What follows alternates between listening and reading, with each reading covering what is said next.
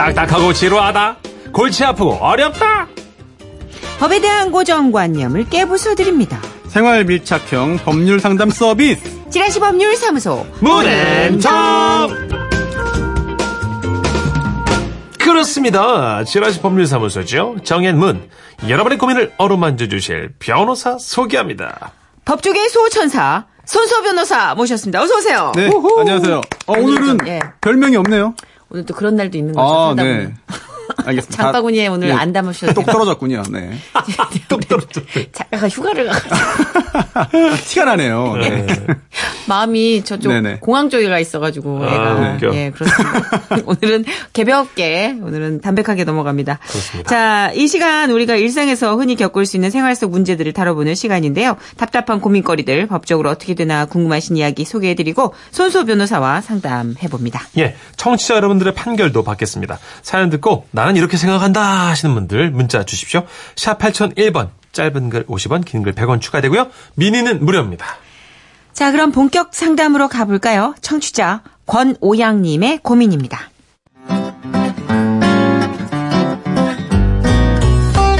안녕하세요. 저는 개인 자영업자입니다.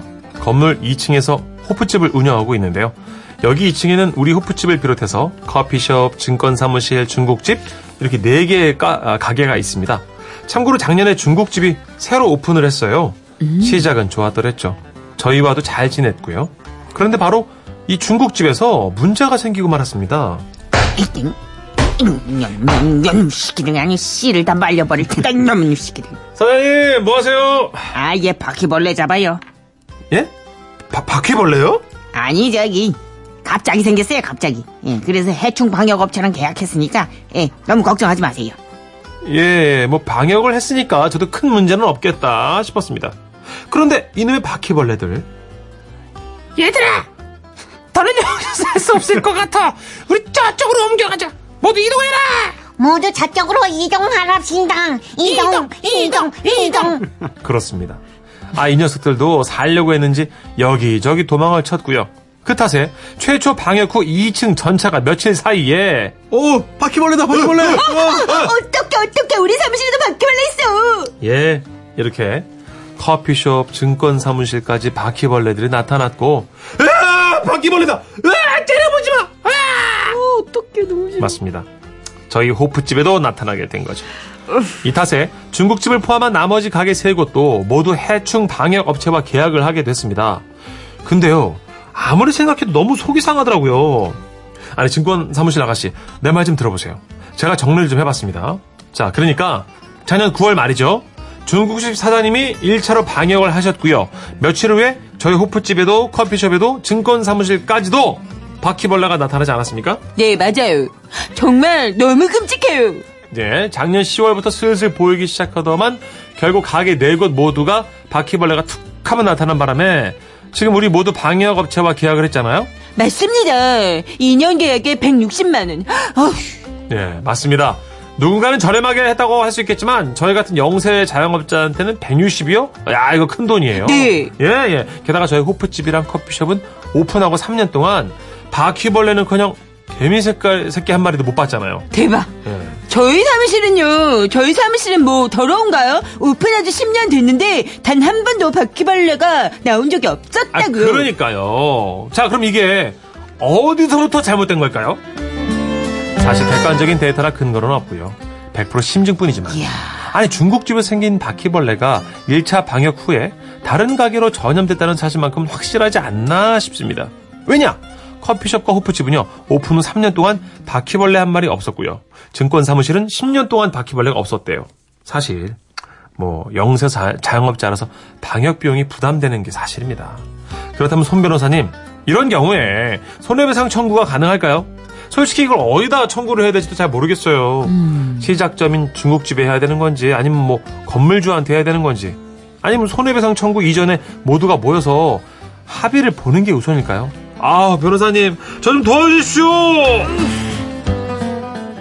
어, 이거 빨리 해결하셔야지 막 어우, 몸이 막 근질근질해지네요. 야 이거는 진짜 애매모한데요. 물증이 없어요, 물증이. 어, 근데 저는 내용도 그렇습니다만. 네. 어, 바퀴벌레 성대모사까지 했을 줄은 몰랐네요.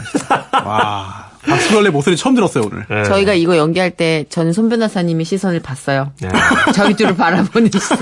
에이. 이렇게까지 해야 하니? 어, 좀 감탄이었습니다, 감탄. 네. 다음번에는 꼭 바퀴벌레 연기 우리 손 변호사님도 도전할 수 있도록 기회를 주시면 감사하겠습니다. 그럼요. 예, 예. 아, 그나저나 이게 아 진짜 위생도 위생이지만 바퀴벌레는 이게 이, 이 액면으로도 너무 징그러워요. 일단 생긴 게 그렇죠? 좀 비호해, 잘안 비호. 죽어, 잘안 죽어 그리고 비호감이야. 너무 빠르고 너무 딱딱하고 막 하여튼 그래. 해외 나가서 또 다른 나라, 그 각국의 바퀴벌레를 봐도, 아, 이게 참 다르구나 싶은 걸 느끼죠. 진짜 큰 나라 있어요 바퀴벌레가 거북이처럼 큰 나라가 있어요. 거북이 아닙니까? 아. 그렇죠. 예. 저를 순간에 바보로 만드시네요. 제가 바퀴벌레랑 거북이도 구분을 못하니까. 바퀴 닮은 거북이다. 이런 아, 아, 네. 요 아, 근데 진짜 이게 이런 경우에는 자, 증권회사는 아무래도 뭔가 음, 습기 차거나 바퀴벌레가 좋아할 환경을 만들 그 주변이 아니잖아요. 네. 그리고 10년 동안 없었대. 근데 분명히 음식점에 들어오면서 3년 안에 이게 생성이 된 기니, 생긴 거니까 한 두 집 중에 한 집 아닐까요? 아, 이거 저는 그렇다는데. 호프, 저는 어, 거기 같아요. 호프 아니면 중국집. 호프는 사연석 사장님이니까 아닌 것 같고. 아, 그렇죠. 예. 그럼 제가 보면 이건. 바퀴 잘못이라서. 근데 호프집 사장님도 사실 모르는 거 아니에요? 바퀴벌레 출처는? 아, 정선혜 씨 사연 보냈잖아요. 3년간 안 나왔다고요, 저희 가게는요. 예, 예. 알겠습니다. 죄송해요. 하여튼 그 음식점이 아무래도 음식을 많이 다루고 음식물 쓰레기도 있고. 그죠. 좀, 예. 근데 또 문제는요, 그, 습하니까. 증권회사는 그렇다 치고, 커피숍, 호프집, 중국집은 손님 있는데 바퀴벌레가 나오면 이거 끝장나는 거거든요, 이게. 끝나죠. 예. 예, 이 위생이 완전 생명인 곳인데. 야, 이거 그러고 어렵습니다. 보니까 사실 증권회사 쪽도 우리가 안전하다고만 할 수는 없는 게, 그쵸? 이 출처를 모르는 거 아니에요, 바퀴라는 게. 그러네요. 예, 어디서 알을 깠는지. 인터뷰도 불가능하고요. 그죠? 아, 죄송합니다만 지금 많이 움직이시는 중에 어디서 나오셨어요? 안 가르쳐줘야지. 아, 죽, 와, 죽지도 않고. 죽지도 않고. 와, 또 와. 진짜. 네. 죽겠네. 자, 우리끼리 이러지 말고요. 청취자 솔로몬 여러분들의 아, 의견 받아보죠. 저는 진짜 모르겠네요. 맞아요. 모르겠네요. 네. 샵 8001번입니다. 짧은 글 50원, 긴 의견은 100원 추가되고요. 미니는 무료입니다. 신승은 씨의 노래입니다. 엄마야. Come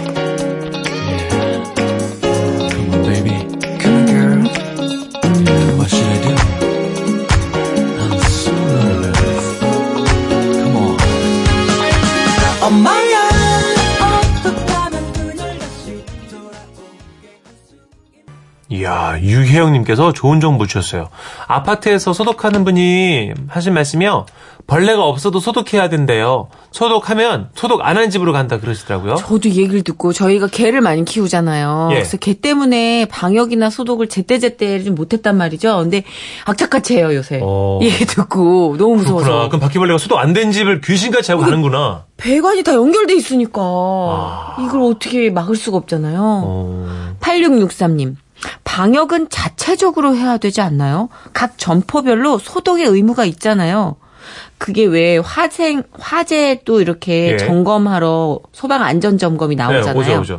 그리고 벌금 물고 막 방역도 마찬가지 아닌가? 방역은 벌금까지 남는 것 같아요. 그런가? 모르겠어요. 자, 2601님. 방역업체가 물어줘야 합니다. 바퀴벌레가 다른 데로 옮겨가지 못하도록 막아놓고 방역을 했어야 하는데 그 점 실수한 것 같습니다. 아, 이게 이렇게 해도 되나? 음, 막아놓고도 방역이 되나? 전문가들이니까 이거 막아줘야 있겠죠? 되는데 네. 설마 일부러 절로 가라 한 건 아니겠죠? 그쵸, 그쵸. 음. 뭐, 나름의 노하우가 있어야 되는데. 음, 음. 8091님.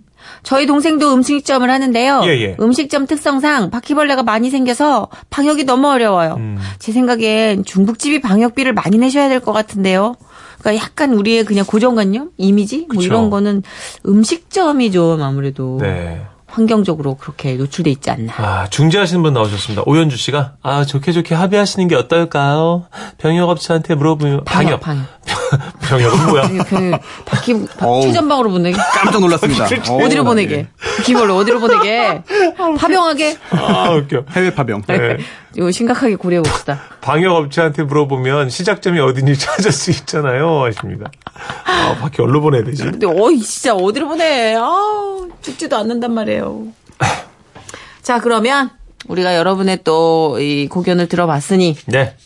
전문적으로 한번 예, 상담을 우리가 심오하게 들어가 봅시다. 그럼요. 우리가 의지할 때라고는 지금 이분밖에 없어요. 예. 손수 없었으면 이 코는 안 됩니다. 이 코는 안 돼요, 아예 그냥. 네. 자, 대체불가 손수 변호사가 판결 내줄 텐데요. 자, 갑니다. 심중뿐이지만 옆 가게 바퀴벌레로 인해 영업에 불편함을 겪고 있다면 중국집 혹은 건물주에게 손해배상을 청구할 수 없다. 없! 자체구나. 어, 일단 청구를 할 수는 있죠. 하지만 아. 청구했을 때 어, 상대방이 안 주면 돈을 소송으로 가서 이길 수는 없을 것 같습니다. 청구는 자유지만 이길 수는 없다. 이유는 어, 일단 지금 네. 어, 중국집 주인한테 청구하는 게 첫 번째고요. 네. 또두 번째는 건물주, 예. 임대인, 임대인에게 청구하는 게 두 번째잖아요. 네. 한번 나눠서 한번 볼까요? 네. 첫 번째, 어, 바퀴벌레가 처음 이 건물에 들어오게 된, 생기게 된 그런 원인을 제공한 게 중국집으로 지금 의심이 되는데. 그렇죠. 네네. 이 중국집 주인에게, 어, 손해배상을 받을 수 있지 않겠느냐. 뭐 합리적인 그런 생각입니다. 예. 당연히 네. 의심할 수 있겠죠, 당연히. 예. 또 지금 이 사연을 보더라도 그럴 가능성이 충분히 있어 보입니다. 어, 하지만 하지만 이게 법적으로 손해배상 어, 청구권을 인정받으려면 상대방이 잘못을 해야 돼요. 아. 두개 중에 하나입니다. 일단 하나는 네. 계약 위반 그리고 두 번째는 불법 행위.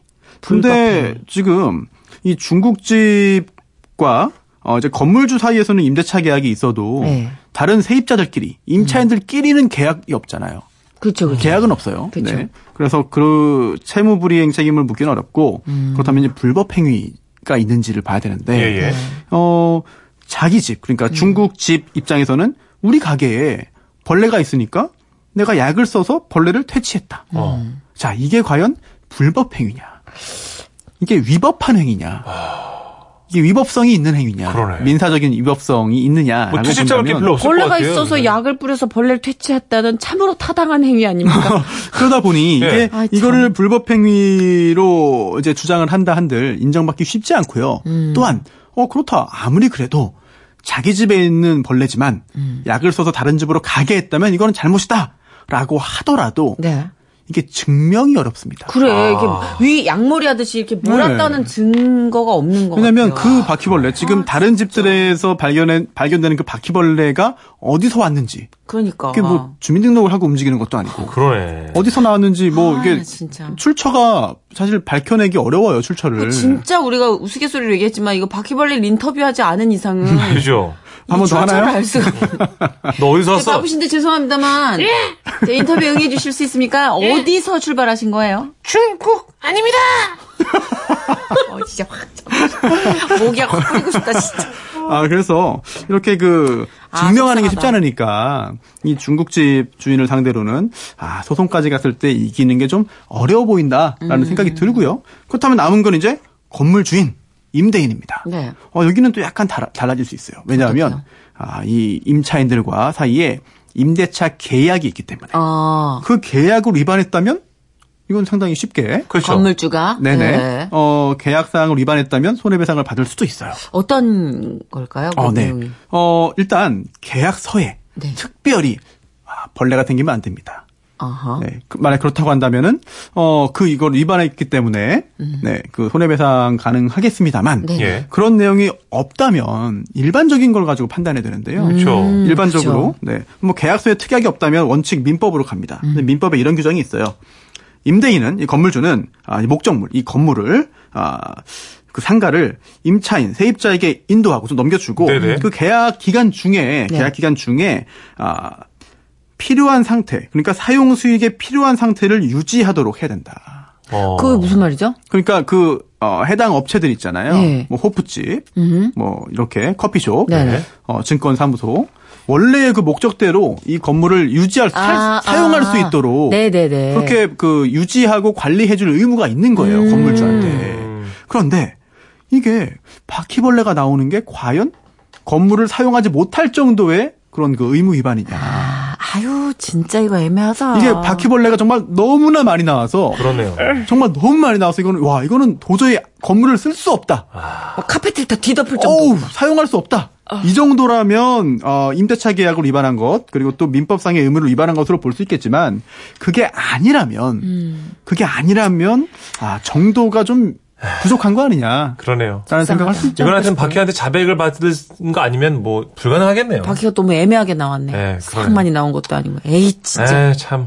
그래도 뭐 법적으로 이렇게 된다 안 된다를 명확하게 가려주시니까 네네. 확실히 좀 마음의 정리가 되실 것도 같아요. 속은 시원하네요. 네, 임대인이 좀 주관을 해가지고 함께 좀 아, 세입자들 세입자와 그 건물주가 함께 모여서 좀 원만하게 좀 비율을 정해서 처음 네. 나온 데가 좀 부담 많이 하고 임대인도 책임 없다 하더라도 좀 지불하고 이렇게 하는 게 가장 원만할 것 같습니다.